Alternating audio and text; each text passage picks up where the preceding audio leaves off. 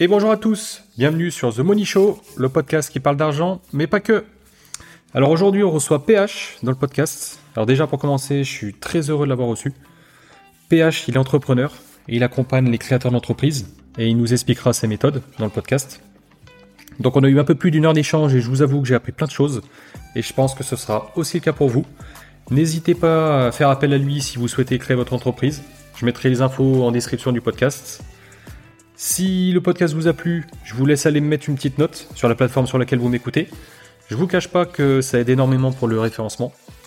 N'hésitez pas à me soumettre euh, des idées ou des sujets sur lesquels vous souhaitez que je fasse euh, un podcast. N'hésitez pas non plus à me recommander des, invités inspirants. Et enfin, vous pouvez venir en message privé sur, euh, sur mon Insta pour me donner les, points sur lesquels je peux m'améliorer. Allez, je vous laisse avec le podcast du jour.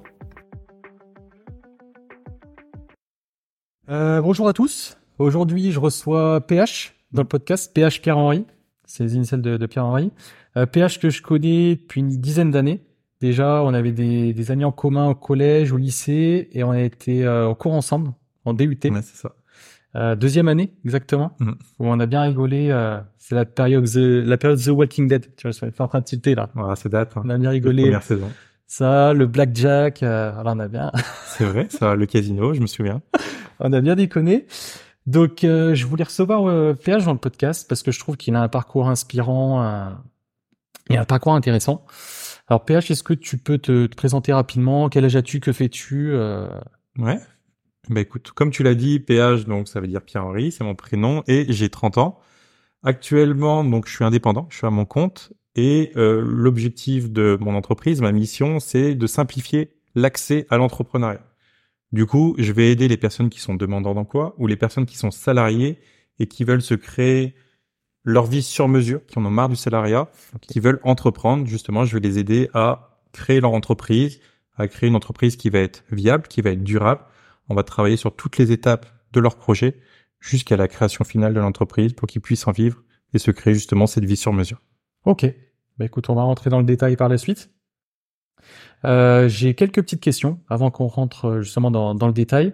Euh, J'aimerais que tu me dises si tu as une personne euh, qui t'a inspiré ou qui t'inspire, voilà, qui, qui t'a inspiré au cours de ta vie et pourquoi. Est-ce que cette personne c'est un proche? Est-ce que c'est un, je sais pas, un acteur ou autre? Est-ce que déjà c'est le cas? Non. Non. Alors oui et non, dans le sens où j'ai pas forcément une seule personne qui m'a inspiré, mais c'est plus à des moments de vie différents où euh, je vais consommer, je vais lire, je vais m'inspirer de personnes à des moments voilà de ma vie différents. Quand j'ai créé mon entreprise, j'ai consommé beaucoup de contenu sur l'entrepreneuriat. Il y avait des personnes qui me parlaient plus que d'autres, et je consommais un peu bah, tout ce qui est réalisé sur leurs réseaux sociaux, sur les podcasts, les livres, euh, les vidéos YouTube. Et en fait, ça, à différents moments de ma vie, bah, je vais avoir des personnes différentes qui vont m'inspirer. Mais j'ai pas, je saurais pas dire que j'ai pas un mentor euh, précisément. Ok, d'accord. Est-ce que, euh, enfin voilà, quelles sont les, les valeurs euh, transmises, on va dire par ton éducation, tes parents, tes grands-parents, des valeurs auxquelles tu es encore attaché aujourd'hui? Ok, les valeurs transmises par mes parents, ça a toujours été d'être. En fait, j'ai eu une, belle enfance euh, dans un milieu modeste, mais j'ai toujours eu tout ce dont j'avais besoin. Euh, je suis le deuxième dans la famille, et ma sœur avait 13 ans de plus que moi. Donc c'est un peu comme si j'étais euh, fils unique. Et euh, mes parents, ça s'est toujours bien passé, ils m'ont élevé. Euh, il n'y a jamais eu de punition, il n'y a jamais eu de de reproches. Ils m'ont toujours laissé faire ce que je voulais. même quand j'étais adolescent et que j'ai commencé à faire, bah voilà, quelques quelques conneries, ils le voyaient de loin. Hein. Je sais qu'ils le voyaient de loin, mais ils m'ont toujours laissé le champ libre. Donc j'ai eu une belle liberté malgré tout, j'ai toujours été encadré. Ils ont toujours supervisé de loin mon entourage, ce que je faisais, l'école, euh, mon orientation professionnelle, mais toujours assez habilement et adroitement dans le sens où ils se sont jamais initiés dedans, ils m'ont jamais obligé, ils sont jamais, voilà, ils m'ont jamais contraint à ce que je voulais faire. Ok. Donc euh, enfance très chouette, ouais. Enfance très chouette. Ok. Euh, on va commencer par ta partie, ta partie, partie salariée. Euh, alors déjà aussi les, études un petit peu. Donc nous on été en DUT ensemble, DUT gestion des entreprises et des administrations. Et toi tu, tu as continué? J'ai continué sur une licence AES, administration économique et sociale. C'était le tremplin obligatoire. On était obligé de faire une troisième année, donc j'avais choisi cette année parce qu'en fait, elle était, elle était à, à côté de chez moi. Euh, c'était vraiment une année passerelle pour aller sur le master, master banque finance, du coup pour me spécialiser dans le domaine bancaire. Ok. Donc après, tu as travaillé en banque et du coup, pourquoi la banque? Pourquoi tu as décidé d'aller dans, dans ce domaine? Alors il y a deux choses. Déjà, j'ai décidé d'aller de pousser les études au maximum. Pourquoi? Parce que j'étais un, un gros flemmard et que en fait, en étant étudiant, on peut se permettre d'être un gros flemmard. Oui. et j'ai toujours eu, alors voilà, quelques facilités, mais j'ai jamais excellé dans les études. Mais voilà, j'ai toujours réussi à, à faire le, le minimum syndical pour que ça soit convenable. Et donc du coup, j'avais, euh, enfin, j'avais, un- en étant étudiant, c'était un plaisir. Voilà, ça, ça correspondait à mon à mon état d'esprit où j'étais pas, j'étais pas encore très mature. Donc en fait, le fait de continuer les études, ça repoussait les chances du travail. De choisir ce que tu avais Ouais, de choisir, de rentrer dans le monde professionnel. J'ai toujours été, et je le suis encore, toujours euh, un peu enfantin des fois dans mon état d'esprit. Et, donc du coup, le, le, le fait de rester un peu plus étudiant me permettait de, de conserver un peu cette, euh, cet état d'esprit. Ok. Et pourquoi la banque? Alors ça va être un peu contradictoire, mais je sais pas du tout ce que je voulais faire. J'aimais bien les chiffres, j'aimais bien compter, euh, j'aimais bien compter les billets, euh, un peu radin sur les bords. Et j'entendais toujours mes parents me dire la banque ça tirait bien, la banque ça tirait bien. Et comme je n'avais absolument aucune idée de ce que je voulais faire et que le, le métier de banquier ça avait l'air assez assez sympa, trop compliqué, euh, tu vois, j'en avais une image qui n'était pas du tout la bonne. Je me suis allez, je me lance là-dedans, puis on verra. Ok. C'était ni plus ni moins comme ça. J'ai vraiment suivi euh, pour faire des études, pour continuer, et pour me dire, pour repousser les chiens. Ok. Bah ça m'amènera une question d'ailleurs. Mais tu as démarré donc euh, en banque. Toi, tu étais chargé. Euh, conseiller professionnel, conseiller pour les entreprises, ouais. Ok, d'accord. Et du coup, bah, ma question, c'est entre les études, l'image que tu te faisais de la banque et le grand saut dans le métier, t'as dû déjanter, je pense. Euh, qu'est-ce qui t'a, on va dire, surpris ou qu'est-ce qui t'a, qu'est-ce qui t'a changé en fait par rapport aux idées que tu t'en faisais? Alors oui, il y avait, un- il y avait vraiment une différence entre l'image que j'en avais, surtout l'image tout petit quand je me disais, ok, je serai un banquier un jour, mais on verra plus tard. Et euh, quand je suis rentré justement dans le terrain, en fait, le métier était totalement différent dans le sens où euh, il y avait- il y avait un aspect, une dimension commerciale que j'avais pas du tout anticipé en fait à la base. Ok. euh, un aspect administratif qui était qui est démentiel, euh, réglementaire aussi qui est assez astronomique.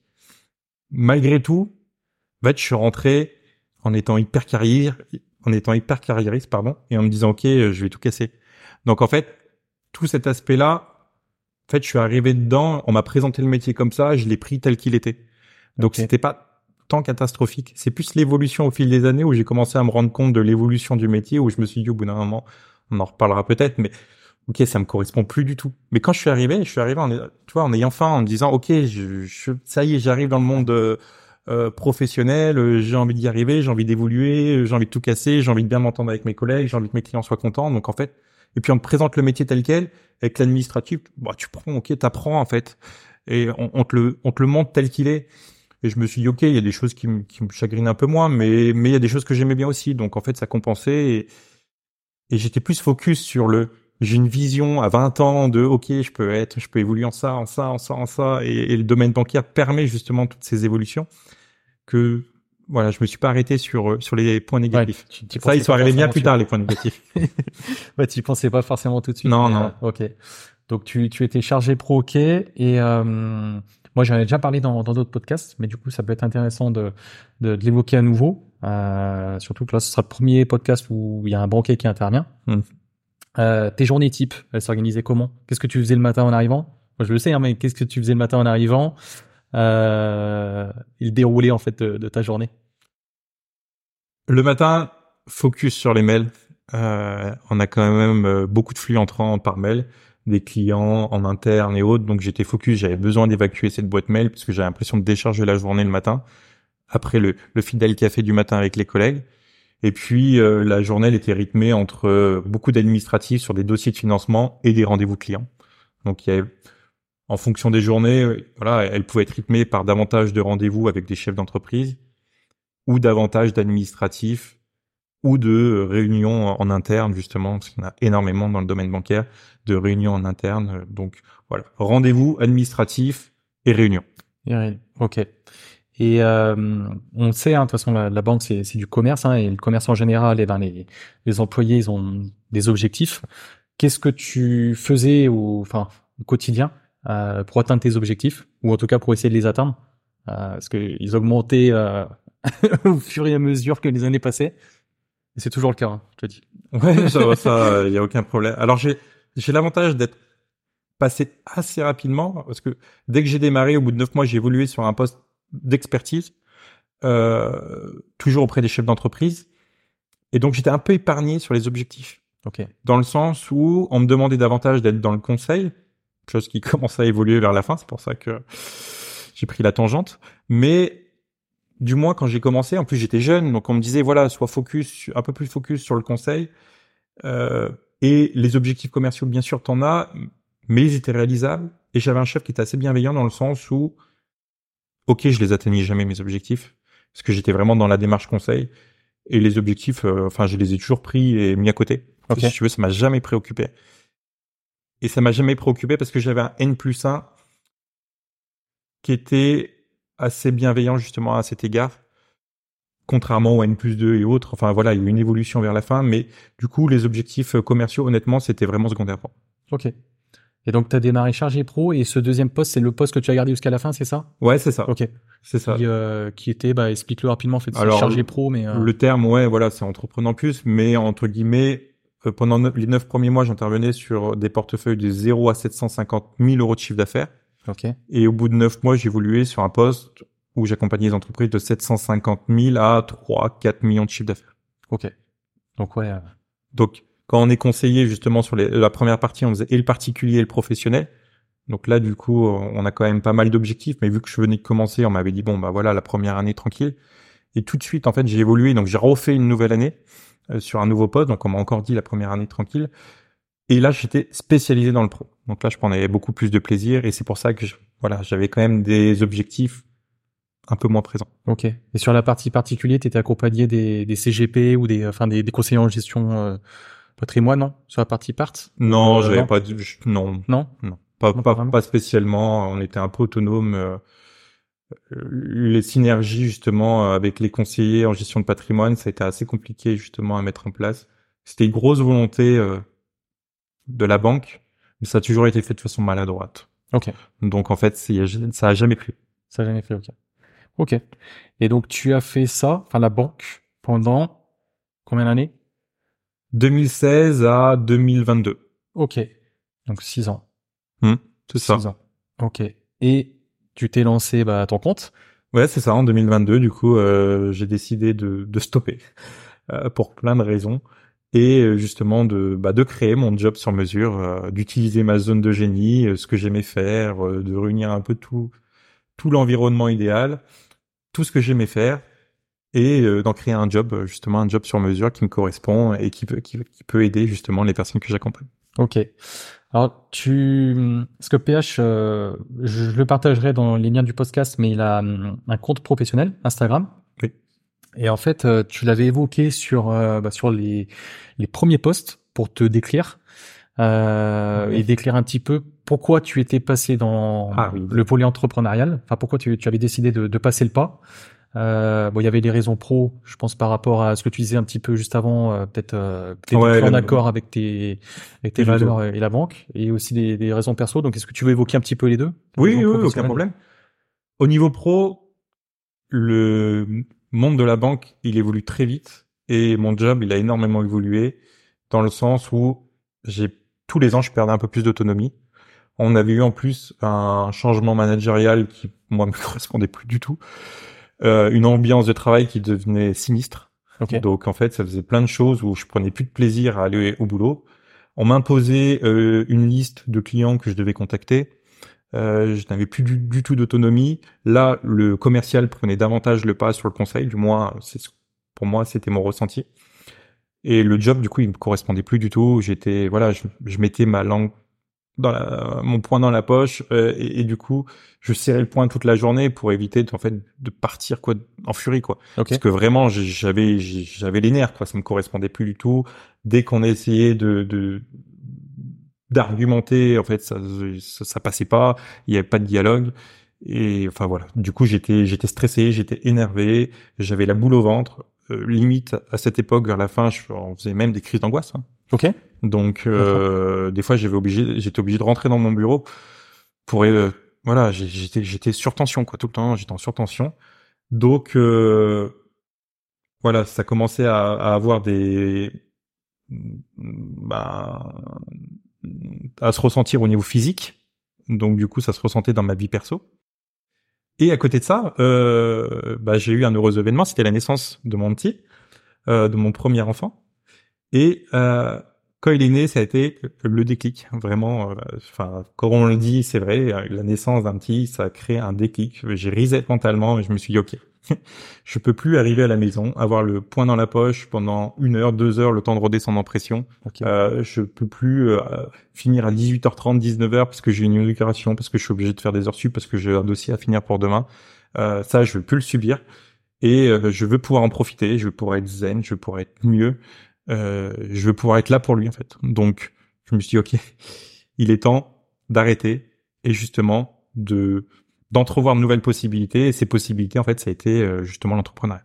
Ok. Et justement, dans les, je vais avoir plusieurs questions là, mais dans les différentes étapes. Donc, tu as eu en fait ce premier déclic par rapport à la naissance de, de ton fils. Ouais. Et puis le, le, fait que le boulot en fait euh, correspondait plus du te tout. correspondait plus du tout.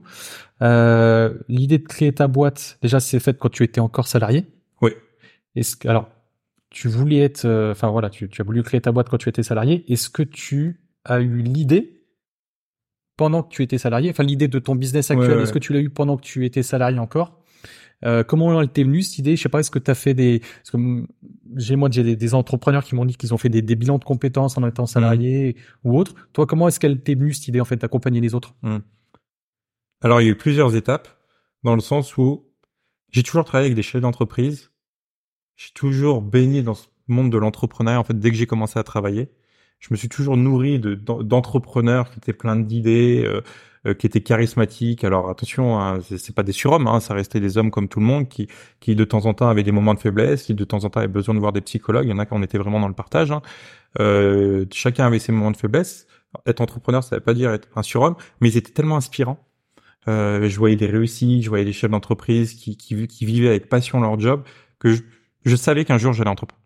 Ça, c'était clair et net. Je savais, je savais pas quand, mais je savais qu'un jour, je créerais mon entreprise. Ça, déjà, le postulat, je l'avais fait assez tôt. Ok. Ensuite, l'idée, non, elle n'est pas venue tout de suite. Au début, j'ai voulu euh, me lancer dans un side project. Donc un side project, c'est une activité secondaire pour en fait me dire, ok, quand je rentre, en fait, je pense à autre chose. Et euh, le boulot, la banque, ça devient un boulot alimentaire et je laisse couler. Euh, J'essaye de passer à autre chose. On me demande, je fais et euh, je prends plus de plaisir sur mon sur mon deuxième activité. C'était plus une activité qui était liée à la passion. Euh, J'aime bien tout l'univers geek, l'univers des mangas, et donc du coup, je voulais, je connaissais deux trois dessinateurs. Je me suis dit, ok, pourquoi pas faire une boutique en ligne où on vend justement les prints, euh, voilà, tout simplement. D'accord. Euh, eux, ils, ils avaient pas trop la, la compétence pour vendre. Euh, eux, c'était vraiment des passionnés de dessin. Moi, je me suis dit, ok, je vais juste plus gérer les envois, les commandes, le site internet, enfin l'aspect commercial et autres. Mais après, je me suis rendu compte qu'en fait, le, le print, euh, il y a toute une ambiguïté juridique dans le sens où euh, lié au droit d'auteur. Ok. C'est pas tout à fait, c'est pas, enfin si c'est illégal, mais en fait il y a une tolérance. Jusqu'au jour où de temps en temps ils interviennent dans des expos où ils disent bah toi toi toi en fait c'est bon t'es dans l'abus et et donc du coup on arrête tout ce que tu fais et après je sais pas jusqu'à où ça va mais potentiellement des amendes malgré tout, il y a quand même un flou euh, juridique où il y a une grosse tolérance, mais de temps en temps, tu sais pas pourquoi, ça va, ça peut sauter sur quelques-uns où on va, on va, on va les attaquer histoire de faire des exemples. Donc je me suis dit, ok, j'ai pas du tout envie de me lancer dans une activité qui peut être ambiguë. J'ai essayé de faire les choses correctement en obtenant les droits d'auteur, sauf que c'était au Japon, en Chine, pour une activité secondaire, si tu veux, j'avais pas l'énergie, un peu compliqué. Donc t'as as vraiment lancé le site ou non non non, t'avais juste l'idée euh, je, Le site, euh, ouais, j'avais fait le logo, enfin, pas le logo, mais du, moins je, je connaissais une personne proche de moi qui était capable de faire les sites internet, où j'avais déjà fait un plan, des choses comme ça. Ok, d'accord. Donc euh, j'étais quand même bien avancé et en parallèle j'ai essayé justement d'être le plus clean possible au niveau juridique. Malheureusement j'avais pas de, de retour des ayants droit et autres, donc au bout d'un moment je me suis dit ok ça, on laisse Bon, tomber ouais. pour gagner 3 francs 6 sous. En plus il allait quand même avoir la naissance de mon enfant, donc je me suis dit gérer deux jobs plus la naissance de mon enfant. Bon Ça allait être compliqué. ouais ça allait être compliqué, c'était pas le moment. Ok. Donc euh, ça c'était la deuxième étape. Et après je me suis refocus en me disant tout de suite, hein, ça c'était par exemple au mois de décembre 2021. Au mois Ouais. de janvier 2022, je me suis dit ok, il faut repenser à autre chose. Euh, mon petit avait déjà du coup été né en septembre, donc il avait déjà quatre mois. Et c'est là j'en avais ras le bol de la banque. Je me suis dit ok, il faut repenser à, autre chose. Donc du coup j'ai fait toute une phase d'introspection, une phase d'introspection d'ailleurs que je fais avec chacun de mes clients quand dans chaque accompagnement. Je me suis dit ok, dans quoi t'es bon, qu'est-ce que tu veux atteindre, euh, quel environnement euh, tu veux avoir avec l'entrepreneuriat, qu'est-ce que je souhaite, c'est-à-dire au niveau des horaires de travail, au niveau de euh, de ma disponibilité, quel salaire je, euh, souhaite avoir, euh, qu'est-ce que je sais faire, où sont mes compétences, dans quel domaine d'activité je prends du plaisir, où je pourrais me former. En fait, tout simplement, le résultat, c'était je vais utiliser ma zone de génie, c'est-à-dire je vais utiliser ce que je sais faire. La zone de génie, c'est les compétences actuelles. Je prends du plaisir parce que je prenais beaucoup de plaisir à accompagner les entrepreneurs. Donc en fait, je vais simplement extraire cette compétence-là, la développer et créer tout un job autour de cette compétence. Un job sur lequel en fait il y a un job qui existe déjà hein, parce que de l'accompagnement à la création d'entreprise, je suis pas le premier à le faire, je suis pas le dernier, mais le faire de façon différente de ce qui existe sur le marché. Ok. Donc en utilisant une compétence, cette compétence bien évidemment j'ai dû m'auto-former pour euh, la développer parce que je maîtrisais une partie de l'entrepreneuriat, je maîtrisais une partie de l'accompagnement pour créer une entreprise, mais il y avait tout un aspect au niveau marketing et communication que je ne maîtrisais pas. Et donc du coup là j'ai dû faire beaucoup d'auto-formation, de donc pour arriver à un niveau convenable déjà pour mon entreprise et pour les personnes que j'accompagne. Et ça, donc tu étais toujours salarié quand tu en étais à... Ouais, j'étais toujours salarié, donc du coup c'était au mois de janvier, février, et euh, donc du coup petit à petit j'ai mis euh, mon mon business model, mon business plan en route, on va dire, Ouais. pour utiliser des mots qui sont un peu connus, et j'ai fait après mon dossier d'émission création d'entreprise, Ok. parce que dans la banque ils te laissent pas partir, tu Ouais. démissionnes, mais si tu démissionnes t'as pas pas le droit au chômage, ou potentiellement avec une franchise, et il y a rien de, il y a aucune certitude. Si tu veux le dossier il est réétudié au bout de quatre mois quand tu démissionnes ça passe devant un jury. Théoriquement, si tu fais les choses correctement, il y a 99% de chances que le jury accepte le dossier. Mais il y a toujours quand même cette épée de Damoclès où tu te dis, OK, potentiellement, j'aurai jamais le droit au chômage. J'aurai jamais mes aides. Donc là, c'est un peu angoissant. Donc je me suis dit. OK, je, il existe un process qui s'appelle démission création d'entreprise. Donc j'ai suivi ce process qui me permet de démissionner en présentant son projet et d'avoir une attestation à la fin où on te dit, OK, tu as le droit de démissionner et de percevoir tes droits au chômage tout en créant ton entreprise. Ok. Donc là, c'est façon certaine. C'est de façon certaine. Donc tu, donc là, tu étais parti avec ça. Donc tu avais le droit à combien de temps de chômage? Deux ans. Deux ans de chômage. Deux ans, ouais, c'est ça. C'était euh, ouais. Euh, L'époque deux ans maintenant c'est 18 mois c'est ça? Maintenant, c'est 18 mois et au mois de juin, ça va encore baisser. Ok, d'accord, bah tu vois. Donc, tu vois, il devait baisser au 1er janvier euh, 2024, sauf qu'ils ont, ils ont mis trop de temps à mettre le texte en route, à se décider, je pense. Et donc, du coup, euh, au mois de juin 2024, ça va encore baisser. Ok. Donc toi du coup les étapes, donc t'as l'idée a germé quand tu étais encore salarié. T'as fait cette, euh, on va dire cette, cette étape aussi de démission reconversion. T'as démissionné du coup en 2 juillet 2022. 2 juillet de, la date en plus. Ça c'est les dates qu'on, Qu'on retient. je pense qu'on retient. 2 juillet 2022. Je pense que tu t'es peut-être laissé l'été un petit peu, non même pas ou? J'avais déjà créé mon entreprise au mois de mai, en fait. Ok. Pourquoi? Parce qu'en fait, il y avait un hack sur Pôle Emploi qui est tout à fait légal, hein, euh, que j'ai voulu tenter et qui fonctionne, qui me permettait en fait d'avoir 100% de mon chiffre d'affaires et 100% de mes droits au chômage. Oui, alors qu'à l'heure actuelle, si tu touches, euh, bah, si tu touches tes, des revenus Oui. en tant que, donc t'es auto-entrepreneur, on précise. Euh, J'avais fait le choix de la micro-entreprise, T'as ouais, des parce que je travaille à ouais. domicile, j'ai aucune charge, donc en Ok, effet, ouais. donc c'est- tu as fait le choix de la micro-entreprise. Là, à l'heure actuelle, si tu perçois bah, du coup, on va dire des revenus sur ton auto-entreprise, du coup, tu les touches pas forcément sur. Euh, Sauf le hack existe sauf encore. En fait, c'est il suffit simplement de créer la micro-entreprise. Un, allez, moi je recommande deux mois avant la fin du contrat. Donc de cumuler du chiffre d'affaires sur la micro-entreprise et sur le job de salarié pendant deux mois. Ensuite, tu perds tu voilà, tu, tu perds ton job de salarié.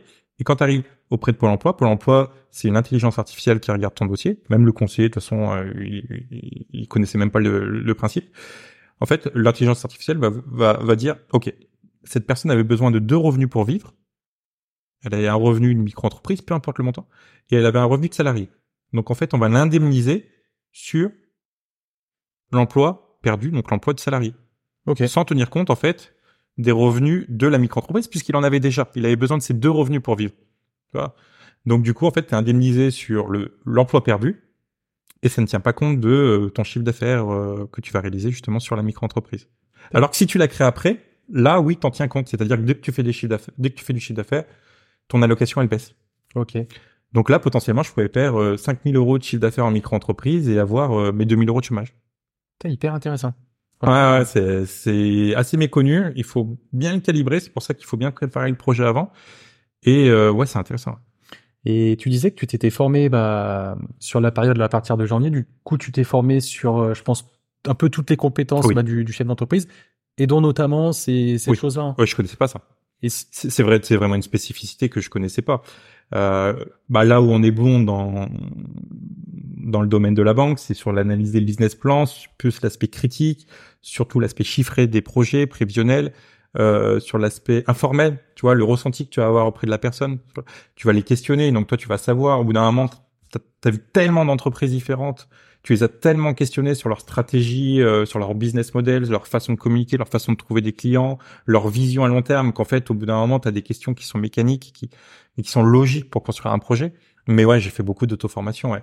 Pour avoir, en fait, un canevas qui va être logique, un canevas d'étapes qu'on va suivre pour monter un projet qui va être, justement, euh, efficace, viable. Mais du coup, pour pas partir dans tous les sens. Vraiment pour avoir cette ligne directrice et une façon de l'amener, une façon de le, euh,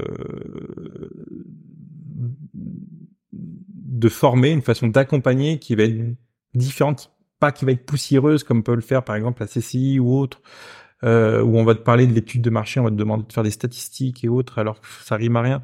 Tu vois, c'est vraiment d'amener des concepts qui sont existants et de le faire de façon un peu plus moderne, quoi. Ok. Et donc ça, tu l'as fait euh, beaucoup d'auto-formation. C'était quoi? C'était les soirs en rentrant du boulot? C'était euh, Ouais, c'est ça. Ouais, c'était euh, c'était en dehors de, euh, de en dehors de bah du job et puis même les premiers mois de mon activité. hein. Le, le programme, il m'a fallu un an avant de le sortir. D'accord. Ah oui. C'est-à-dire que à côté de ça, je faisais d'autres prestations. Mais là où j'ai commercialisé, où j'ai mis en place mon programme, donc j'ai démissionné en, officiellement en juillet 2022. La première fois que je l'ai commercialisé, c'était en juillet 2023. Ok. Donc oui, un an après.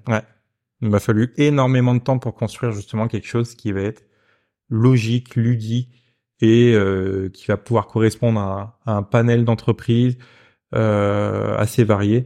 Donc euh, ouais, c'était c'était costaud. ouais. Ok. Et euh, c'était hyper intéressant, franchement. Je trouve ça fou. Et donc, si tu veux, bah, du coup, si tu veux un petit peu parler de, de ton- activité. Donc, tout à l'heure, tu as, dit que tu accompagnais justement les personnes qui, euh, qui étaient demandeuses, enfin, demandeuses d'emploi ou qui allaient l'être. Ouais, ou Euh, qui sont salariés mais qui veulent euh, voilà, Voilà. directement pas. Tu veux parler un petit peu de, un petit peu de ton programme, ton activité, euh, voilà, qui- sur quel point exactement tu accompagnes Ouais. tes clients. Alors déjà pour pour accompagner euh, mes clients, je suis passé directement à organisme de formation. C'est-à-dire que dans le domaine de la formation, soit tu es certifié, soit tu ne l'es pas. Et il y en a énormément qui ne le sont pas en fait parce qu'ils vont faire des formations euh, qui vont faire des formations euh, e-learning, des choses comme ça euh, non certifiantes. Ok. Euh, et donc du coup, ils ne sont pas organismes de formation certifiés. C'est juste une entreprise lambda qui vend de la formation, mais de la formation non certifiante. Moi, j'ai décidé plutôt d'être un organisme déjà certifié, d'avoir, euh, d'obtenir la certification qualité Calliope, qui me permet également de pouvoir travailler avec les fonds type CPF et euh, tous les fonds publics, les fonds pour l'emploi, etc. Et qui va permettre d'avoir un programme qui va être un peu plus euh, premium, c'est-à-dire avec un prix quand même qui va être un peu plus, parce que du coup, il y a un vrai accompagnement, mais un accompagnement qui va être pris en charge. Par le CPF, ouais. par le CPF notamment. Que tous les salariés en plus pu- peuvent obtenir. Salarié et indépendant, parce qu'en fait, euh, sur une année pleine, en CPF, tu cotises 500 euros. Euh, quand tu es chef d'entreprise, tu cotises aussi 500 euros, donc ça ne s'arrête jamais. et euh, c'est cumulable jusqu'à un plafond de 5000 euros. Ok. Donc euh, potentiellement, euh, si tu as travaillé deux ans, tu as 1000, si tu as travaillé trois ans, tu as 1500, et si tu as travaillé 10 ans, tu es au plafond. quoi. Ok. Donc toi, t'es donc t'es certifié du coup Calliope. Ouais, c'est ça. Donc ça, c'était un gros boulot aussi quand je me suis lancé. Ça m'a pris beaucoup de temps. C'est pour ça aussi que j'ai pas pu me consacrer tout de suite à créer un programme complet, parce qu'au niveau administratif euh, et réglementaire, c'est hyper lourd. Ouais, c'est surtout que moi qui est extérieur à ça, euh, tu vois, pour être finançable euh, via CPS, je savais même pas qu'il fallait obtenir ces, Ouais. ces certifications. Enfin, ça, c'est des choses que tu vas voir où. Enfin, co- comment tu sais que Bah en fait, euh, quand tu commences à te renseigner sur un projet, euh, il y a une phase de recherche sur ton projet, c'est-à-dire ok, euh, je veux faire de l'accompagnement à la création d'entreprise, qu'est-ce qui existe, quelles sont les possibilités de le faire. Puis c'est à ce moment-là quand tu fais ton travail un peu, si je dois mettre le mot dessus, d'étude de marché. Tu vois, c'est le travail de recherche où tu dis ok, euh, tiens, il y a cette personne qui le fait, cette personne qui le fait.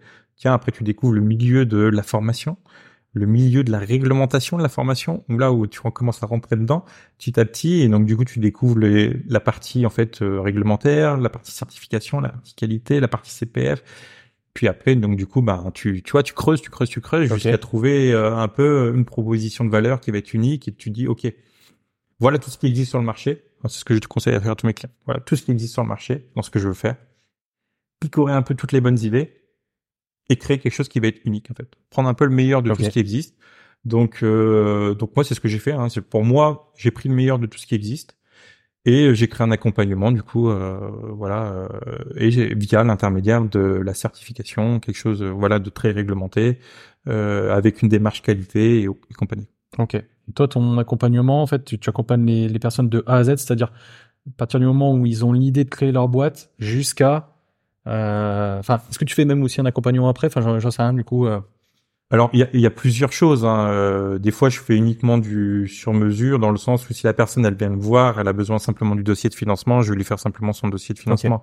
Si elle a besoin uniquement, par exemple, elle veut faire le dossier d'émission création d'entreprise, on va juste faire le dossier d'émission création d'entreprise. Idem, si elle a besoin uniquement du prévisionnel du statut juridique, je vais juste répondre à cette problématique. Ça, c'est mes services annexes. Après, mon accompagnement, du coup, euh, signature, c'est vraiment, on va partir de l'idée jusqu'à la création juridique de l'entreprise. Donc, on va balayer huit étapes. Le huit étapes, pour les faire rapidement, c'est il y a une première étape d'introspection justement pour savoir, ok, cette idée, est-ce qu'elle te correspond? Qu'est-ce que tu veux obtenir avec l'entrepreneuriat? Quelles sont tes compétences? Quelles aides tu peux obtenir? Parce qu'en fonction des aides, tu fais pas le projet de la même façon. Et donc du coup, on travaille vraiment là-dessus. Ok, maintenant une fois qu'on a l'idée, on va transformer cette idée en stratégie. Et pour ça, ça va être toute la phase d'étude de marché. Ok, on va regarder les concurrents, on va regarder l'environnement dans lequel on va évoluer, parce que l'environnement, c'est des choses sur lesquelles on n'a pas de pouvoir agir, comme la technologie, la politique, l'économie, euh, tout le volet euh, social et solidaire. Tu vois, c'est des choses qui sont décidées des fois par le gouvernement, par d'autres entreprises et autres, mais qui peuvent influencer notre secteur d'activité. Ok. C'est notamment le cas de l'immobilier aujourd'hui qui est vraiment chamboulé avec euh, tout l'aspect euh, politique, écologique, dans le sens où euh, demain ils veulent que des bâtiments qui vont être verticales. Les PLU c'est de plus en plus compliqué pour les obtenir. Et donc tu vois, tu te lances dans le design d'espace, tu te lances dans l'architecture d'intérieur, tu te lances dans, dans tout ce qui va concerner l'immobilier. Il faut en avoir conscience de ça parce que ça peut être un frein à ton projet, comme ça peut être une opportunité. Donc l'environnement, il faut en prendre connaissance. C'est également là, moi, que j'ai découvert la partie euh, organisme de formation, qualité, Calliope compagnie. Donc ça, c'est la deuxième étape. Et de, donc tu viens avec cette idée, une idée, tu fais tout ce travail de recherche, et à la fin, tu décides d'avoir une proposition de valeur unique, une identité, un début de stratégie. C'est-à-dire, ok, euh, bon, bah maintenant je sais à qui je vais m'adresser, je sais maintenant comment je vais le faire, euh, je sais ce que font mes concurrents, moi je sais en quoi je vais être différent, je sais quel va être mon positionnement. Et donc là maintenant, après, ça va être le, le but, ça va être de travailler un peu sur ses offres, sur son business model, dire comment je vais gagner de l'argent maintenant D'accord. avec euh, avec euh, ma stratégie d'entreprise. Quelles offres je vais créer? Puis une fois que tu as créé tes offres, comment je vais la communiquer? Comment je vais me faire connaître? Comment je vais pouvoir la vendre? Donc il y a tout l'aspect communication et marketing. OK. Comment je me fais connaître? Quel plan de communication je vais mettre en place? Quelle stratégie je vais utiliser? Après on travaille là-dessus. Et puis après, euh, une fois que tu sais maintenant comment tu vas trouver tes clients, il va y avoir l'aspect euh, un peu euh, réglementaire, statut juridique. Ok, bon, maintenant comment je me lance? Ma stratégie, elle est claire. Euh, il va falloir que je crée une entreprise. Donc, quel statut juridique j'utilise? Donc, du coup, pour ça, il va falloir se mettre à niveau sur tout l'aspect euh, euh, comptabilité, sociale, euh, URSAF, tu vois, savoir quelques il y a, il y a des incontournables à connaître pour faire le bon choix. D'accord. Puis à partir de ce choix, on va poser le projet sur un prévisionnel ou du moins on va, on va mettre des chiffres sur le projet. On va essayer de se projeter. OK. Est-ce qu'il est viable financièrement? OK. Si tu réalises X nombre de ventes, combien tu vas pouvoir te rémunérer? Quelles vont être tes dépenses? Euh, est-ce que tu as besoin d'investir? Est-ce que tu as besoin d'un financement? Tu vois, on va poser, on va cadrer tout ça au niveau financier parce que du coup, euh, les finances, c'est ce qui quitte euh, n'importe quel projet. Hein. In fine, euh, peut-être que tu vas t'apercevoir qu'il va falloir faire un nombre important de ventes, des fois pour toucher 2500 euros. Est-ce que tu es OK avec ça ou est-ce que tu pas OK? Il y en a qui sont totalement OK et on y va. Et il y en a qui vont se dire, ah ouais, OK, je m'apercevais pas qu'il fallait que je fasse autant de ventes, que j'avais autant de dépenses au final, parce que j'avais pas pensé à tout. Et euh, j'avais pas imaginé qu'il y avait autant de taxes. Et au final, ma rémunération, si je fais ça, elle est de 2000 euros. Il y en a qui ont des prétentions plus importantes. Donc c'est important de cadrer ça au niveau financier. Et puis après, il y a la partie réglementaire, se mettre ok, à niveau, niveau réglementaire et conformité, qu'est-ce que je dois respecter au niveau de la comptabilité, euh, au niveau des documents juridiques obligatoires, les CGV, euh, les mentions obligatoires euh, et, compagnie. Puis après, on passe à l'administratif. qu'est-ce que j'ai le droit de faire, qu'est-ce que j'ai pas le droit de faire? Ouais, qu'est-ce que j'ai le droit de faire, qu'est-ce que j'ai pas le droit de faire? Tout ça, c'est, c'est une, enfin, faut se mettre à niveau parce que sinon on peut vite se retrouver en non-conformité.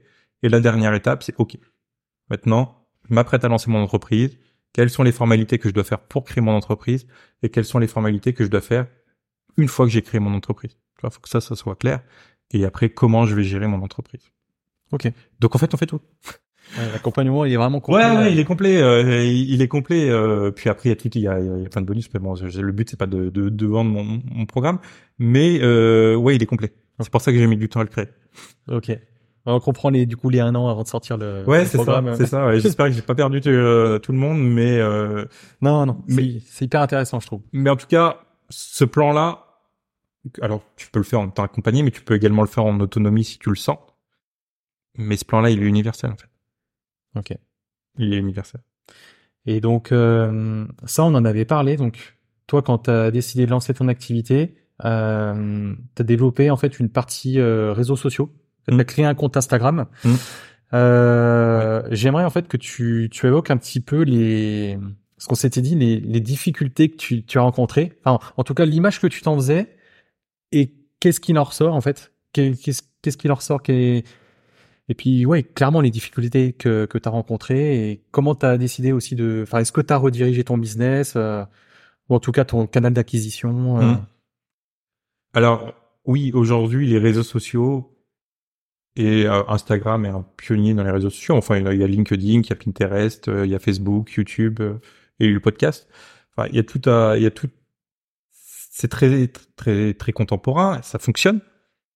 Et c'est un peu le canal universel que tout le monde veut utiliser quand, quand il se lance dans l'entrepreneuriat.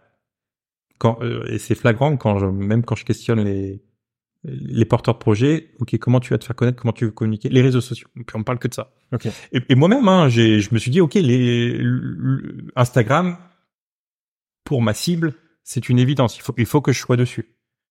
Par contre, j'avais sous-estimé, et ça aujourd'hui je le véhicule beaucoup dans, dans mes programmes, j'avais sous-estimé le, les compétences que ça demande et l'énergie. Et en plus, c'est alors il y en a, ça va être naturel pour eux de le faire, pour moi, ça n'était pas du tout. Oui, parce que pour euh, pour détailler un petit peu, en fait, tu faisais des, des vidéos, des petits réels. Ouais, des, réels, euh, bah, tout ce que demande Instagram, ouais, les réels, les vidéos, les stories, et en fait, du coup, il y a quand même une multiplication de, des possibilités. Il faut mixer, enfin, il faut être très adroit en marketing pour utiliser les réseaux sociaux. En fait, on se fait une fausse image. On dit, OK, il va falloir faire un post, une description, puis ça y est, les clients vont arriver. Non, pas du tout. Il faut être très adroit au niveau marketing. Il faut, faut être très créatif pour éviter de faire des posts qui se ressemblent. Il faut également maîtriser une partie euh, graphisme parce qu'il faut faire quand même des choses qui soient quand même assez jolies, euh, assez percutantes. Donc il y a plein de compétences à maîtriser et ça demande un gros boulot parce qu'il faut être présent quotidiennement. Et, euh, moi ça me correspond pas en fait. Euh, je suis pas déjà très à l'aise sur les réseaux sociaux. Je suis pas quelqu'un euh, qui veut montrer. Alors il n'y a pas forcément besoin de montrer sa vie perso, mais faut tout le temps avoir besoin de dire quelque chose, de de, Oui. de faire du contenu et, et ça c'est pas quelque chose moi qui qui m'enchante. Entre guillemets, il y, a- il y en a beaucoup qui vendent euh, entre guillemets leur euh, lifestyle, Oui. si je puis dire. Et puis derrière, c'est ça nécessite, c'est- c'est pas on fait un post ou on fait un réel et ensuite on attend que les ventes euh, se fassent Non, non, et et tout ça est se fait tout le temps. C'est- Il faut être régulier en fait. Il faut être régulier et tout est interconnecté. C'est-à-dire qu'en fait, il faut avoir une vraie logique. On va faire un post, après on va faire la story qui est associée à ce post, puis après on va on va essayer de rediriger vers éventuellement euh, des messages privés, ou alors via euh, le site internet, ou alors via un e-book qu'on va. Tu vois, il y a, en fait, c'est une sorte de mini tunnel de vente où en fait il y a plein d'étapes qui vont être interconnectées pour mener euh, la personne qui va regarder notre post jusqu'à l'étape finale.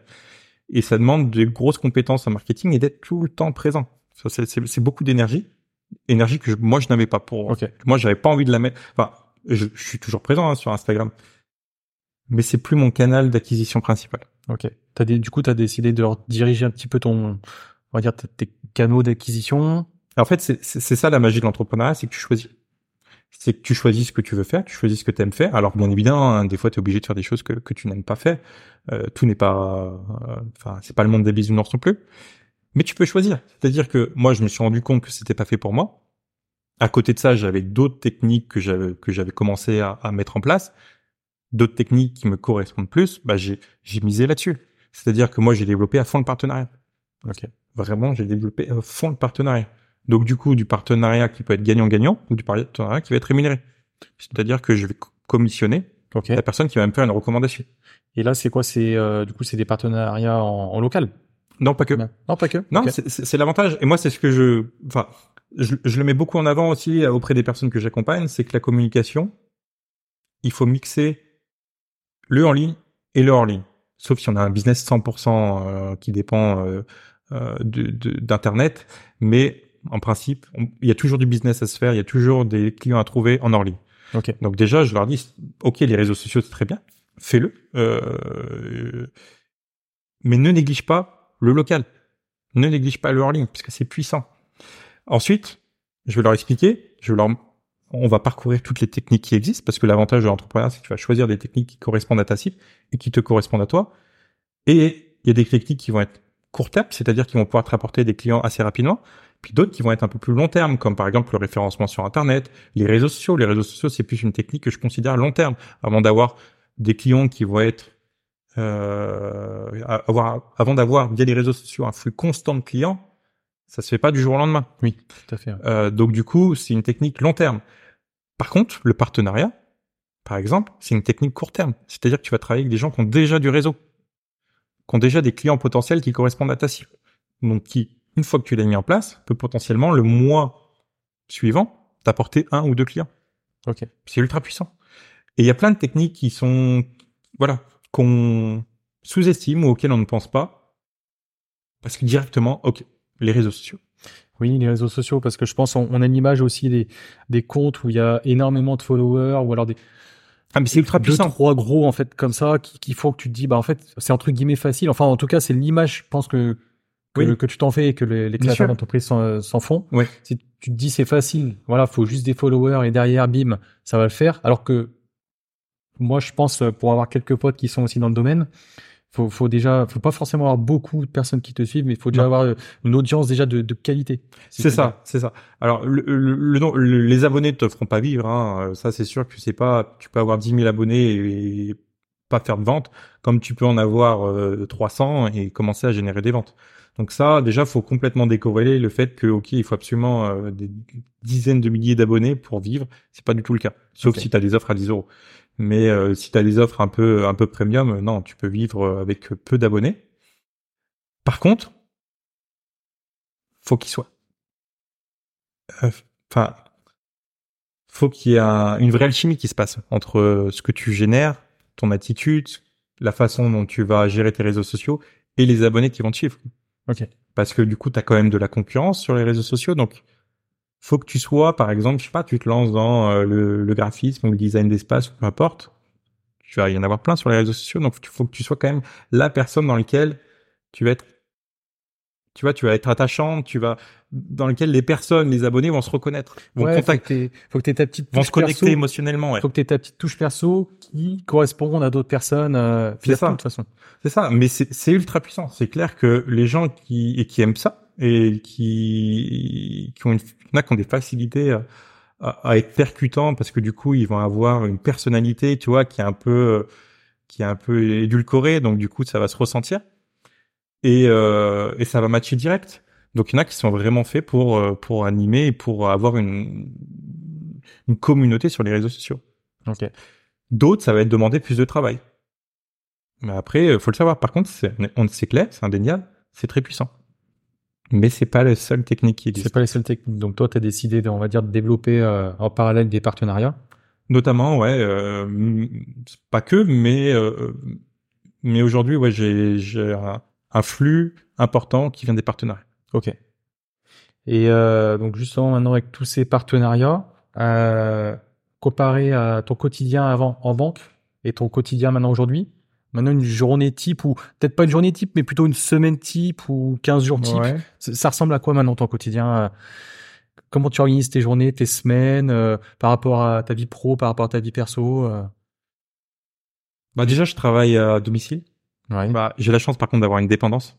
Donc c'est-à-dire que du coup, je travaille dans cette dépendance. Donc je j'ai un peu ce côté OK, je vais au boulot. J'ai dit pas à faire, mais il y a quand même OK, mon bureau, il est pas euh, dans mon espace de vie. Ok. Donc euh, donc du coup, euh, ma vie, elle, voilà, mon quotidien, c'est de faire ces fameux 10 pas euh, pour aller au boulot. Et puis après, euh, c'est une activité, par contre, mais qui me convient totalement, qui est euh, ultra statique dans le sens où une grosse majorité des contacts que tu vas avoir va se faire en visio. Ok. J'échange énormément par mail, sur WhatsApp et en visio. Et en visio. Donc, euh, donc ma, ma journée type, ça va être une, deux, trois visios avec un partenaire, avec deux clients par exemple. Euh, et euh, entre temps, ça va être améliorer un peu les process actuels, tu vois. Travailler sur la vision, les stratégies que je mets en place. Aussi, je pense par rapport à ça, c'est peut-être plus une habitude que tu dois avoir à la banque, la préparation des rendez-vous que tu fais. Pas spécialement. non Alors si si, bien, Si, ouais. bien évidemment, ouais, une préparation, mais en fait euh, qui n'est pas du tout la même en fait. euh, Non, mais après c'est le principe. En fait, on est plus. euh, Ouais, aujourd'hui, aujourd'hui, je suis plus dans la conversation, dans la discussion, dans l'échange. Et après, mes accompagnements, je les connais tellement par cœur Hmm. que euh, que c'est pas c'est pas le même type de préparation. Ouais. Ok. Mais ouais, il y a quand même une petite préparation. Ouais, ouais, ouais. Ok. Traitement des mails et puis les, les rendez-vous. Ouais, ça reste une journée de bureau, quoi. C'est une journée de bureau où tu es devant un ordinateur. Alors, a, ça fait, ça les fait pas rêver du tout. Hein. Mhm. Euh, des fois, j'ai accompagné des artisans, euh, jamais ils feraient ce que je fais. Comme moi, je suis pas incapable de faire euh, ce qu'ils font. Mais euh, moi, ça me correspond. Tu vois, j'étais un peu, j'étais un peu ours. Ça me permet d'avoir des interactions, mais euh, mais d'avoir mon, de, toi, de, de pouvoir être dans ma bulle assez facilement. Moi, ça me correspond en tout cas. Ok. Euh, après, concernant toujours ton, ton volet entrepreneurial, je pense que tu as eu des, des, des, peurs et des inquiétudes pour te lancer Ouais. dans ton activité. Donc déjà, note ça dans un petit coin de ta tête, tes peurs et tes inquiétudes quand tu t'es lancé ou juste avant.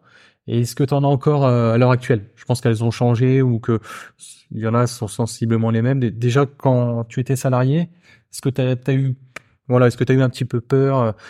Quel sujet en fait t'inquiétait un petit peu euh? Alors, oui, il y avait des peurs, bien évidemment. Euh, je pense que la personne qui se lance euh, sans peur, euh, c'est peut-être pas. Je pense qu'elle a pas forcément mesuré tout ce qui se préparait. Euh, le gros avantage, et c'est ce que je dis, moi j'ai beaucoup de chance par rapport aux clients que j'accompagne qui se lancent, c'est qu'en fait l'entrepreneuriat, je sais ce que c'était. Enfin, j'ai quand même accompagné des dizaines et des dizaines d'entrepreneurs soit à créer leur entreprise, soit à la gérer. C'est-à-dire que toutes les astuces, je les connaissais. Tu vois, euh, le business plan, les chiffres, euh, les aides, tout ça, je connaissais. Ok. Et j'avais le réseau aussi. Et le réseau que- qui, est, qui est précieux. Euh, donc en fait, j'avais déjà, par rapport à ceux que j'accompagne et qui se lancent et qui, se, qui connaissent pas tout ça, j'avais déjà quand même de gros avantages. Et ça, je les avais identifiés, j'en avais, j'en avais conscience. Ok. Euh, donc du coup, ça me mettait quand même euh, dans un confort et ça diminuait justement les peurs et les doutes que je pouvais avoir. De deux, j'avais bien travaillé tout l'aspect euh, financier. Je savais qu'au niveau finance, avec les aides que j'avais bien abordées, j'avais bien travaillé sur mes objectifs, qu'il n'y avait pas de problème déjà sur les deux prochaines années. Tout ça, c'était clair, c'était maîtrisé. J'avais géré mes investissements. Je savais que pendant deux ans, je ne perdais pas d'argent. Donc, encore une fois, une fois que ça, je l'ai conscientisé, les peurs, elles disparaissent.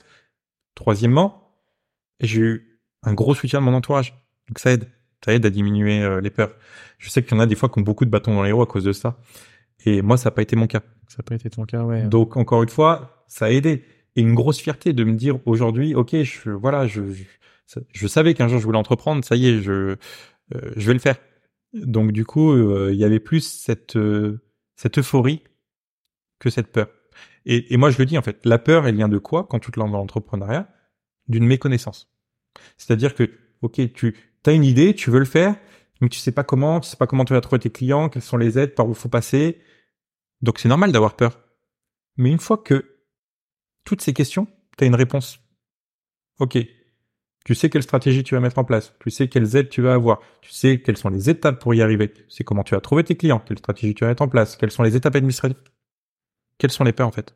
Après, le, en fait, tu, tu as moins de peur et on va dire le, plus dur après, bah, c'est simplement d'agir en fait. Ouais, c'est d'agir. Ouais, c'est de se lancer. Mais en fait, c'est tout tout le monde a peur parce qu'au début, bah, personne ne sait comment ça va se passer. Mais une fois que tu as travaillé sur ton projet, que tu as conscientisé toutes les questions toutes les, toutes les inconnues. Toutes les inconnues, ok, tu as une réponse sur toutes les inconnues, tu sais comment ça va se passer, tu sais comment tu vas t'organiser. En fait, t'as plus peur, t'es serein dans ton projet. Ça fait plusieurs mois que tu le prépares. Ok, il est béton. Puis t'as, tu t'en as imprégné pendant des mois, tu vis projet, tu sais que ça va te créer ton cadre de vie idéal. Il euh, y a plus de peur. Euh, maintenant, faut y aller.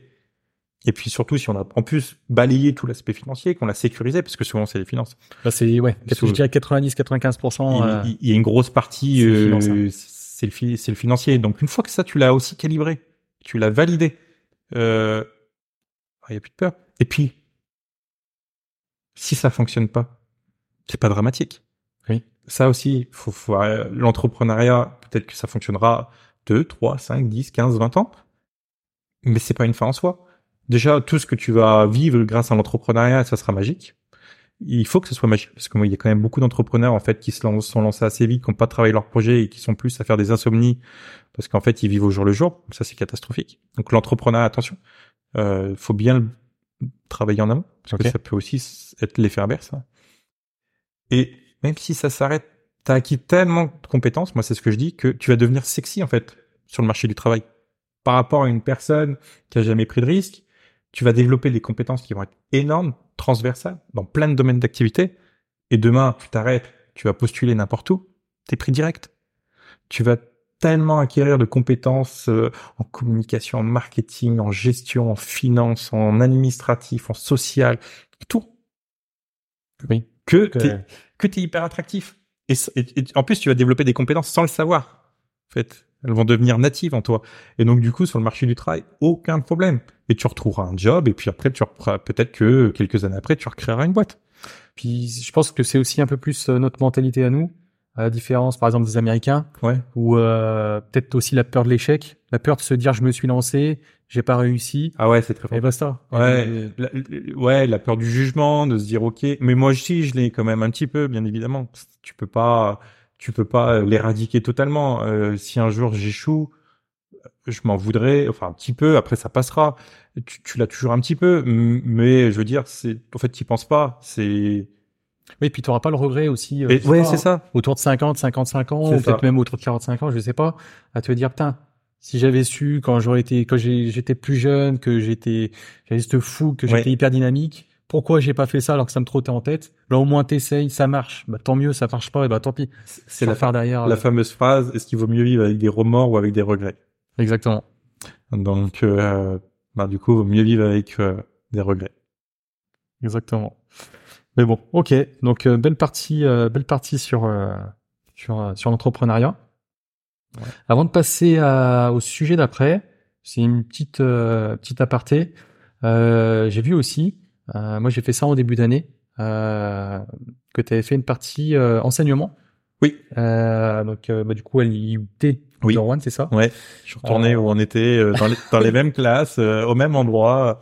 Ben, ju- justement, j'avais- deux trois petites questions par rapport à, à cette partie-là, parce que euh, moi, je l'ai fait aussi sur le début d'année, et je trouve que de passer de d'élève à enseignant, il y a il y a un fossé qui, euh, enfin, il y a un fossé énorme dans le sens où euh, quand moi on, on m'a proposé de- d'enseigner, on m'a dit bah faut que tu fasses tel sujet. Mhm. Donc sur le coup j'étais super content, je Mhm. me suis dit bah oui bien sûr je vais je vais enseigner. En plus euh, à l'époque euh, moi j'étais en licence donc on avait des intervenants donc on avait des professeurs Oui. et on avait des intervenants et en fait je pense comme beaucoup moi j'ai jamais enfin jamais bien aimé l'école Oui. sauf quand j'ai eu ces intervenants c'était Mhm. des gens qui, qui fait, professionnels, quoi. bah, des professionnels qui, qui travaillaient en fait, eh ben, entre guillemets, dans, dans la vraie vie. hein. Oui, Alors, oui, je veux pas du tout dénigrer le, métier d'enseignant, qui est un beau métier, mais voilà, des gens qui avaient quand même de l'expérience dans leur domaine, dans les domaines en fait euh, d'apprentissage. Et euh, sur le coup, quand on est venu me chercher, j'ai j'ai dit, waouh, c'est top, mais vraiment. Et après, quand il m'a dit, bah, le, le directeur de la licence m'a dit, bah, faut que tu, euh, tu, de- tu donnes 12 heures de cours sur tel sujet. Ok, bah, qu'est-ce que j'ai pour m'aider? Ah, mais non, mais ça, tu te débrouilles. Hmm. du coup, sur, euh, donc toi, tu, tu enseignais donc déjà quelle, euh, tu enseignais quelle matière? Alors, j'enseigne technique de financement et business plan. Technique. euh, Ok. Donc, Donc, après, tu vois, et sur une filière entrepreneuriat. C'est quoi comme GEA, option entrepreneuriat. Ok. Ah, c'est nouveau ça. Ouais, c'est nouveau. ouais. Ok. Et donc, euh, donc tu vois, ça correspond vraiment à, à, à ce que je fais aujourd'hui. Et comme toi, j'ai été surpris. On te donne un cours, un intitulé, un programme qui fait quatre lignes, et débrouille-toi. Ouais. Et j'ai passé un temps à construire les programmes. Alors business plan non, parce que business plan, euh, je, tu l'avais déjà. ouais, je l'avais, je l'avais déjà. euh, tu vois, je vais, ça c'était très facile. Mes techniques de financement, qui faisaient davantage appel à mon métier de banquier, oh, j'ai mis un temps à le construire. Parce qu'en fait, tu- toi, c'est clair dans ta tête, tu as toutes tes Oui, idées, mais oui. te- de le retranscrire et de te dire que tu, tu dois en fait l'apprendre à, bah, tu vois, Oui. à des élèves. Je trouve qu'il y a un gap qui est énorme. J'étais pas du tout rentable, vu le nombre d'heures que j'ai passé, parce que tu es rémunéré uniquement à l'heure de cours. Et pas, euh, sur le papier. et le, tout le travail de préparation et d'évaluation n'est pas rémunéré. Oui. Donc t'es pas du tout rentable, du moins pas la première année. C'est, je pense, en le faisant plusieurs années, du coup, ton programme, une fois qu'il est fait, il est fait. T'as juste à le mettre à jour. Mais j'ai, ouais, je, t'es vraiment lâché dans la nature. Par contre, d'un côté, t'as une totale autonomie. C'est aussi ça qui est agréable. Mais euh, j'ai été surpris euh, de, voilà, du peu de cadrage qu'il pouvait y avoir. Et vraiment en me disant bon bah tu le montres même pas à qui, à qui que ce soit ton programme. hein. C'est vraiment on te fait confiance, vas-y euh, lance-toi. hein. Ah, c'est exactement ça. Par contre, j'adore. J'adore ce- cet exercice. Et donc, euh, toi, t'as donné au total à peu près combien d'heures de cours euh, Euh, là, pas beaucoup, hein, parce que du coup, j'ai commencé en septembre. Septembre, ouais. Donc, euh, une trentaine. Une trentaine d'heures. Ah, ce qui est énorme. Hein. Ce qui est énorme. Enfin, moi, j'ai fait 12 heures. Donc, euh, Oui. il y a quand même pas mal de prépa derrière. Ouais. Ouais, ouais. Il y a, y a pas mal de prépa, mais j'adore. Euh, vraiment, c'est un, c'est pas l'activité qui sera la plus rémunératrice, hein, loin de là. Mais je vais la conserver. Parce que déjà, ça, ça me sort de chez moi. Fait pas de mal aussi. euh, de rencontrer du monde, surtout de rencontrer des jeunes. Alors peut-être que j'ai eu de la chance, mais j'ai eu une super classe aussi, vraiment. Et des élèves, où quand on m'a dit, quand je suis arrivé à l'UT, mes anciens profs m'ont reconnu, ils sont même souvenu de mon prénom, certains, où j'étais bluffé. On m'a dit, euh, tu vas voir, euh, ça va être compliqué, la nouvelle génération, euh, je me suis, euh, donne pas très envie. Je vais quand même le faire. J'étais bluffé. Alors vraiment, peut-être que j'ai eu de la chance. Mais des, une maturité des élèves, où moi je me souviens quand j'étais à leur place, Enfin, je pensais avec toi euh, à faire des conneries, à jouer au blackjack et, et à parler. Et, Exactement. et alors, je te dis pas qu'ils sont tous disciplinés et qu'ils parlent pas, loin de là. Mais une maturité dans leur vision et dans leur projet où ils ils vont. Il y en a qui suivent à côté des formations sur l'immobilier. À cet âge-là, j'en étais loin. Oui. Euh, qui ont une vision long terme sur l'entrepreneuriat. Waouh. Ils sont curieux, je trouve. ils sont curieux, ils vont poser des questions que je n'aurais jamais posées. Ils, ils sont éveillés sur des sujets auxquels, enfin, le concept m'était totalement abstrait euh, à l'époque. Et, et j'étais vraiment surpris. Alors, euh, encore une fois, hein, je sais pas, je, je pense est en intervenant sur deux classes, tu peux pas faire une généralité. mais euh, surpris, agréablement surpris, et du coup, ça me donne vraiment envie de continuer. Bon, bah, tant mieux. C'est vrai que moi, je me suis retrouvé à des, faire des pauses café. Du coup, tu, tu fais la petite pause, tu vas au café, bah, forcément avec les élèves. Et, euh, et en fait, eh ben, on parle forcément un petit peu de notre perso, de notre vécu, de notre Ouais. expérience. C'est ce qui fait aussi la, la richesse des, des échanges et de l'enseignement. Et ben, moi, je suis investisseur immobilier. Et en fait, eh ben, quelques petits jeunes, voilà, qui étaient euh, très intéressés Ouais. euh, par l'investissement immobilier. Et en fait, eh ben, tu, tu pars pour faire une petite pause de 10 minutes. Mm. Et en fait, eh ben, tu pars sur une pause. Moi, je crois qu'on a fait des pauses des fois de 35, 40 minutes Ouais. où en fait, euh, poser 15 millions de questions. Et euh, je trouve que c'est hyper riche. Hyper Ouais. riche, euh, hyper intéressant. Et puis, intellectuellement aussi, c'est hyper stimulant. Ah ouais, non, mais Préparer un cours de- complètement. Ça, c'est un exercice. Puis, enfin, voilà, tu te retrouves quand même devant 30 élèves. faut maîtriser le sujet, donc faut que tu le prépares, faut que tu sois adroit, faut que tu sois dynamique, euh, tu donnes envie. Enfin, Oui, ça, ça demande ça. quand même beaucoup de compétences. faut être attrayant, dynamique. Et puis, c'est, je trouve que c'est une belle sortie de zone de confort. Ouais, euh, complètement. Euh, dans le sens où, euh, bah, par exemple, ton job de salarié, tu le maîtrises. Ton job d'entrepreneur, bon, je pense que tu le maîtrises jamais parce que tu as toujours des choses Ah à oui. apprendre, etc. Mais là, c'est vraiment une sortie de zone de confort euh, parce qu'en fait, tu, tu démarres de, de rien, en fait. Mm. Tu démarres de rien. Et oui, oui, c'est vraiment intéressant. Et en plus, c'est accessible. C'est-à-dire, ceux qui nous écoutent, il suffit d'avoir un domaine de compétences que vous maîtrisez, hein, par euh, soit grâce à vos diplômes, soit grâce à votre expérience, soit grâce à vos passions. Il y a fort à parier qu'il y ait des écoles proches de chez vous qui recherchent des professionnels justement pour enseigner. Alors peut-être que ça, il y a des momentum hein, qui sont euh, forcément, si vous arrivez au mois d'octobre, bah généralement euh, tout est déjà bouclé parce que du coup vous arrivez juste en début d'une année de scolarité.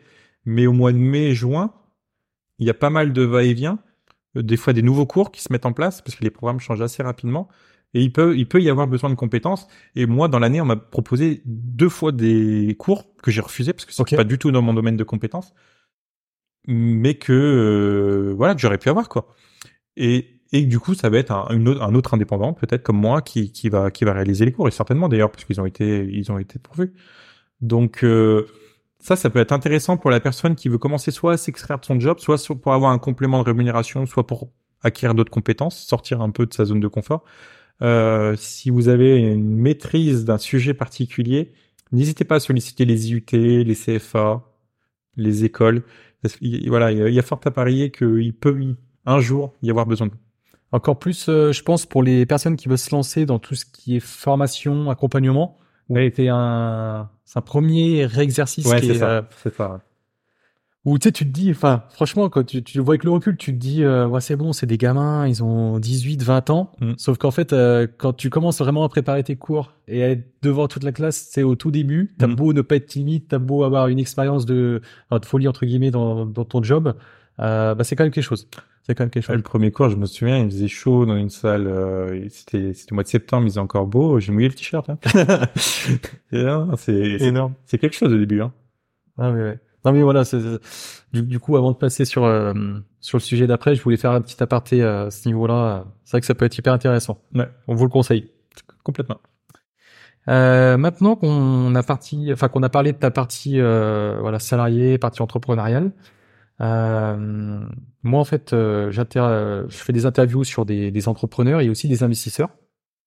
Je voulais savoir si tu avais déjà investi en règle générale, voilà que ce soit dans ta résidence principale, dans du locatif, en bourse, dans tout et n'importe quoi, l'or. Enfin, je, je sais pas. Est-ce que bah, je suppose que déjà tu as investi dans ta résidence principale. Tu parlais de ta maison. Mhm. euh, voilà. Oui, oui, la résidence principale, oui. tu as investi dans ta résidence principale. Ouais. Est-ce que tu as fait d'autres investissements que Mhm. tu fais plus encore à la, que tu fais peut-être plus tout de suite Ouais, Est-ce ouais, que tu, tu en as fait euh, Euh, oui, bah la bourse, hein, c'est vrai que bon, surtout quand tu es dans le domaine bancaire, c'est quelque chose dans lequel quand même tu es un peu plus familier. Donc euh, forcément euh, quelques opérations en bourse, Ok. euh, achat d'actions, achat revente. Ça a plutôt bien fonctionné, euh, notamment à l'époque du Covid. euh, mais voilà, hein, ça a toujours été quand même assez assez prudent. Ok. Après, c'est tout. C'est-à-dire que j'ai investi dans mes compétences. Ok. qui est un investissement, euh, je pense que voilà, qui est important dans une vie, dans le sens où aujourd'hui, euh, c'est ce qui me permet aujourd'hui bah, de générer mon revenu euh, actuel. Donc c'est un investissement important. Et j'ai toujours un regret, c'est de jamais avoir euh, tenté euh, l'investissement en immobilier. Alors c'est pas euh, aujourd'hui j'ai 30 ans hein, donc ça viendra. C'est quelque chose que j'ai toujours voulu faire, mais c'est quelque chose dans lequel j'ai besoin de me Te rassurer peut-être non ou même pas non? de maîtriser. Je maîtrise pas suffisamment le sujet, donc j'ai besoin de me mettre à niveau. Sauf que je aujourd'hui, j'ai pas le temps. Enfin, du, du moins, j'ai pas de charge mentale assez importante à consacrer pour me former dans Oui, l'immobilier d'autres priorités. parce que j'ai d'autres priorités. C'est ça. Aujourd'hui, j'ai quand même ma vie de famille qui est importante, euh, une grosse charge mentale liée quand même à, à mon projet entrepreneurial. Donc, j'ai pas de temps à, me mettre à niveau euh, là-dessus. Alors, je pourrais tout totalement déléguer hein, en me disant bon bah voilà, je fais appel à quelqu'un qui s'y connaît super bien, mais j'y arrive pas. J'ai besoin d'avoir euh, une maîtrise et je me dis que voilà, une fois que je serai posé euh, sur mon activité, j'aimerais euh, j'aimerais tenter l'expérience. Toi, je sais que toi, t'as t'as bien franchi le cap. Ouais, ouais, c'est c'est vrai que c'est c'est plutôt sympa. Alors, moi, tout, tout comme toi, hein, je j'ai alors attends, moi j'ai commencé à travailler, j'avais 20 ans. Ouais. Mon premier investissement, je crois que je l'ai fait en 2019. Donc, tu vois, euh, foi, je devais avoir 26 ou 27 ans. Donc, j'ai quand même mis 6 ans à Ouais. franchir le cap pour acheter une RP. Hein. Donc, déjà, juste. euh, Oui. Alors, après, moi, c'est parce que j'ai beaucoup aussi bougé géographiquement. Mhm. Et après, tout s'est enchaîné. Tu vois, le, j'ai acheté ma première résidence principale et après locatif. Et moi, euh, ce qui me faisait peur au tout début et qui me faisait moins peur en fait au, au fur et à mesure que j'avançais dans ma carrière, c'était la partie fiscalité. Qu'en fait, nous, on était formés en banque. Ouais. Alors, on était formés, mais euh, je m'y intéressais pas forcément. Mhm. Ouais, pareil. Et à partir du, du jour où tu te dis, putain, j'aimerais faire du locatif, Mm. et ben là, t'es jamais aussi compétent en fiscalité que Ouais. quand... Voilà, donc moi, c'était surtout la partie fiscalité. Et puis, euh, puis après, voilà, au début, c'était de la location meublée. euh, j'ai tout de la location nue. Ça me faisait peur de me lancer dans la location courte durée. Je me suis lancé dedans et au final, ça se passe très bien. Donc, euh, c'est vrai qu'il y a quand même un, Ah, du coup, t'as fait, cap à franchir. Ouais. T'as investi dans l'immobilier dans pas mal d'éléments différenciants. Du coup, du, euh, résidence principale, Ouais. immobilier pur, court terme, enfin saisonnier, comment t'appelles ça? Ouais, euh, ouais, location courte durée. ouais. Location courte durée. Du coup, t'as fait Ouais. les trois là? J'ai fait les trois. Ouais. Ok. Enfin, j'ai fait les trois. Je fais encore les trois et puis, euh, c'est bien parti pour continuer. hein. C'est bien parti pour continuer. euh. C'est- Alors j'en ai financé hein, en plus des bâtiments en immobilier quand j'étais dans la banque et autres, euh, des investissements. Mais j'ai jamais eu le cran ni euh, voilà le déclic pour le faire. Pourtant j'ai envie. Hein, ça fait des années où je dis à ma conjointe qui elle est en plus frileuse là-dessus, Ok. euh, à me dire, euh, à lui dire allez viens on franchit le cap. Une fois j'avais fait une ou deux visites. Ouais si j'avais fait une ou deux visites, mais euh, en fait je pense que ce qui me freine le plus, c'est d'être strictement incompétent dans les travaux. C'est-à-dire que moi, tu me demandes quoi que ce soit, je ne suis pas capable de te le faire. Donc, je suis dépendant pour tout. Pour te changer une prise, pour tout. J'ai un niveau zéro dans le bâtiment. En fait, c'est ça qui me freine. Et je pense que c'est ce qui freine aussi ma conjointe, dans le sens où je vais forcément dépendre de mes proches, et j'ai pas envie de les embêter avec ça. Ok. Ou alors, faudrait que je les inclue dans le projet. Et euh, ouais, il y a un locataire qui m'appelle, il me dit euh, il y a une fuite ou un truc bateau. Je, je sais pas faire. Mais ça, ouais, après, c'est, j'avoue que c'est des freins qu'on se met. Alors moi, c'est facile dans le sens où j'ai mon papa qui sait tout faire. Ouais. Euh, donc pour cette partie-là, c'est vrai que travaux, on va dire basiques, euh, il est là, tu vois.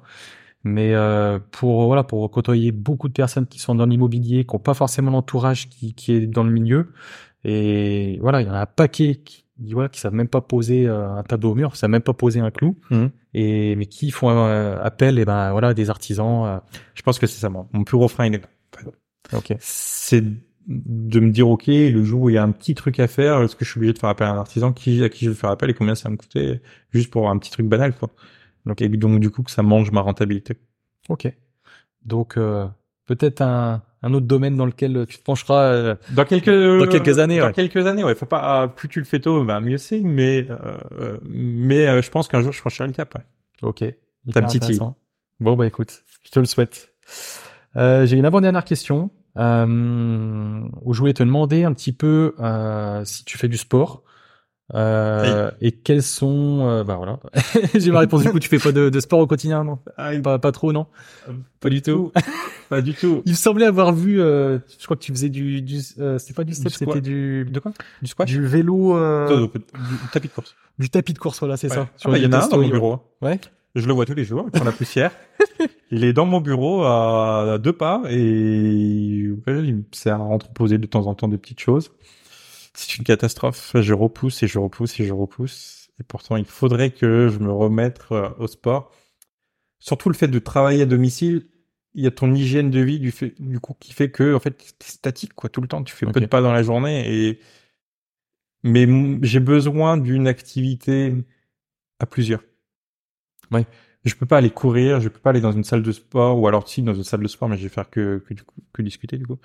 Euh, en fait, j'ai besoin d'un effet de groupe. Tu disais, tu parlais de de, de squash. C'est c'est plus des sports du coup. alors euh, soit un contre un parce que du coup il va y avoir l'aspect compète, mais une compète tout seul, moi, à me fixer des objectifs, non, ça, non, ça marche pas. Soit l'aspect groupe, tu vois, un soccer euh, où on va être un 5 contre 5, euh, ou voilà. Enfin, moi j'aime bien ouais ou un handball ou un, un, volet ou euh, euh, ou du badminton, tu vois, un, un truc en groupe. Euh, j'ai besoin j'ai besoin de ça, mais je repousse l'échéance constamment. Je n'arrive pas. Parce qu'en fait, j'ai aujourd'hui un niveau cardio zéro. Il faut que je reprenne le cardio avant de me remettre au sport. Et donc, du coup, ça fait effet boule de neige. Essayer de se lancer. Alors après, moi, ma question, c'était sur le sport, mais c'était aussi sur les, en fait, les, hobbies, les passions. Du coup, bah, on, met le sport un peu de côté, mais du coup, est-ce que tu as voilà, une ou deux passions ou des, des hobbies, quelque chose euh, qui t'anime au, quotidien, en fait, euh, euh, bah, en dehors de, ton job? Oui. Euh, après, j'ai toujours un petit aspect geek. J'aime bien, j'aime bien suivre l'environnement du jeu vidéo, même si je joue pas parce que du coup, j'ai plus le temps. Euh, avec, j'aime bien de temps en temps avoir des petites lectures, comics, manga, toi euh, même regarder des animés, euh, ça me replonge un peu en enfance. Euh, puis même, je trouve qu'il y a des animés qui sont, qui sont, il y en a plein qui sont pour les adultes. donc j'aime bien ça. Je passe pas mal de temps aussi sur sur YouTube en termes de divertissement. Après, je sais pas, j'ai l'impression que j'ai d'être triste, non? Je sais pas. Ah, je, sais pas. j'ai pas de, j'ai pas une passion ou sur lequel je, ouais, je suis, je suis à fond dedans. non passe énormément de temps à m'occuper de mon fils, du coup je vois pas le temps passer. Et je pense que ouais, c'est ça aujourd'hui. Euh, le, Mais du coup, ton, ta passion, ton hobby, c'est entre guillemets, t'as déjà bien développé ta, ta, vie de famille, être serein dans ta vie de famille. Il y a peut-être aussi ça, du coup. Euh. Ouais, c'est ça. En fait, hein. euh, c'est vrai qu'une fois que j'ai fini le boulot, euh, ça prend énormément de temps à faire des balades, à, à s'occuper tout simplement chacun, ma conjointe, mon enfant, puis chacun mutuellement. On va dire que c'est ça euh, mon, ouais, mais c'est, mon hobby. C'est hyper intéressant. C'est hyper intéressant. Chacun a, sa vision. Et justement, ça m'amène moi à la dernière question du podcast. Euh, et ça, je la pose en fait à chaque invité. Et j'aime bien cette question parce que du coup, il y a personne qui répond pareil. Ah. C'est pour toi, réussir ta vie, c'est quoi? Ta vision à toi Ok. Alors, euh... ah, j'adore cette question. C'est vrai que. Ah, elle est intéressante. Je pense que réussir ma vie, pour moi, c'est avoir déjà un équilibre pro-perso. Okay. C'est-à-dire que pour moi, le pro reste ultra important dans le sens où je suis obligé de m'épanouir dans ce que je fais, sans pour autant me retrouver comme j'ai pu l'être, dépendant d'une activité et euh, me retrouver dépassé justement par celle-ci, euh, faire des crises d'angoisse, être mal dans mon job. Euh, tu vois, il faut quand même que j'ai le contrôle et que je prenne du plaisir. Donc, Ok. Réussir ma vie, c'est prendre du plaisir au niveau pro, en gardant l'équilibre perso. Donc du coup, pouvoir m'occuper de mes proches, pouvoir euh, avoir beaucoup de temps libre, euh, avoir un revenu suffisant justement pour euh, correspondre à mon train de vie, sachant que j'ai pas un train de vie qui est démesuré, mais avoir un revenu qui va être suffisant pour me faire plaisir, pour pas regarder à la dépense. Donc, on va dire tout simplement c'est ça c'est pouvoir continuer mon petit bonhomme de chemin avec mon petit équilibre actuel comme je l'ai aujourd'hui, prendre du plaisir. Je suis pas, je suis pas quelqu'un d'extravagant, j'ai pas besoin de voyager partout. Euh, moi, mon équilibre, il est là. Il est là. Donc réussir, ça serait pouvoir faire ça toute ma vie, euh, continuer comme ça. Ok. Bon bah écoute, je te remercie pour cette interview. Euh, alors on peut te retrouver du coup euh, concernant ton activité sur euh, sur ton compte Insta Bien sûr, oui, je, je, suis actif, hein, euh, je reste actif et euh, et on, peut me contacter donc sur mon compte Instagram La Belle Vie Pro et sur mon site internet qui s'appelle également La Belle Vie Pro. Ok, bon bah écoute, merci bien en tout cas PH pour cette interview. Merci Romain.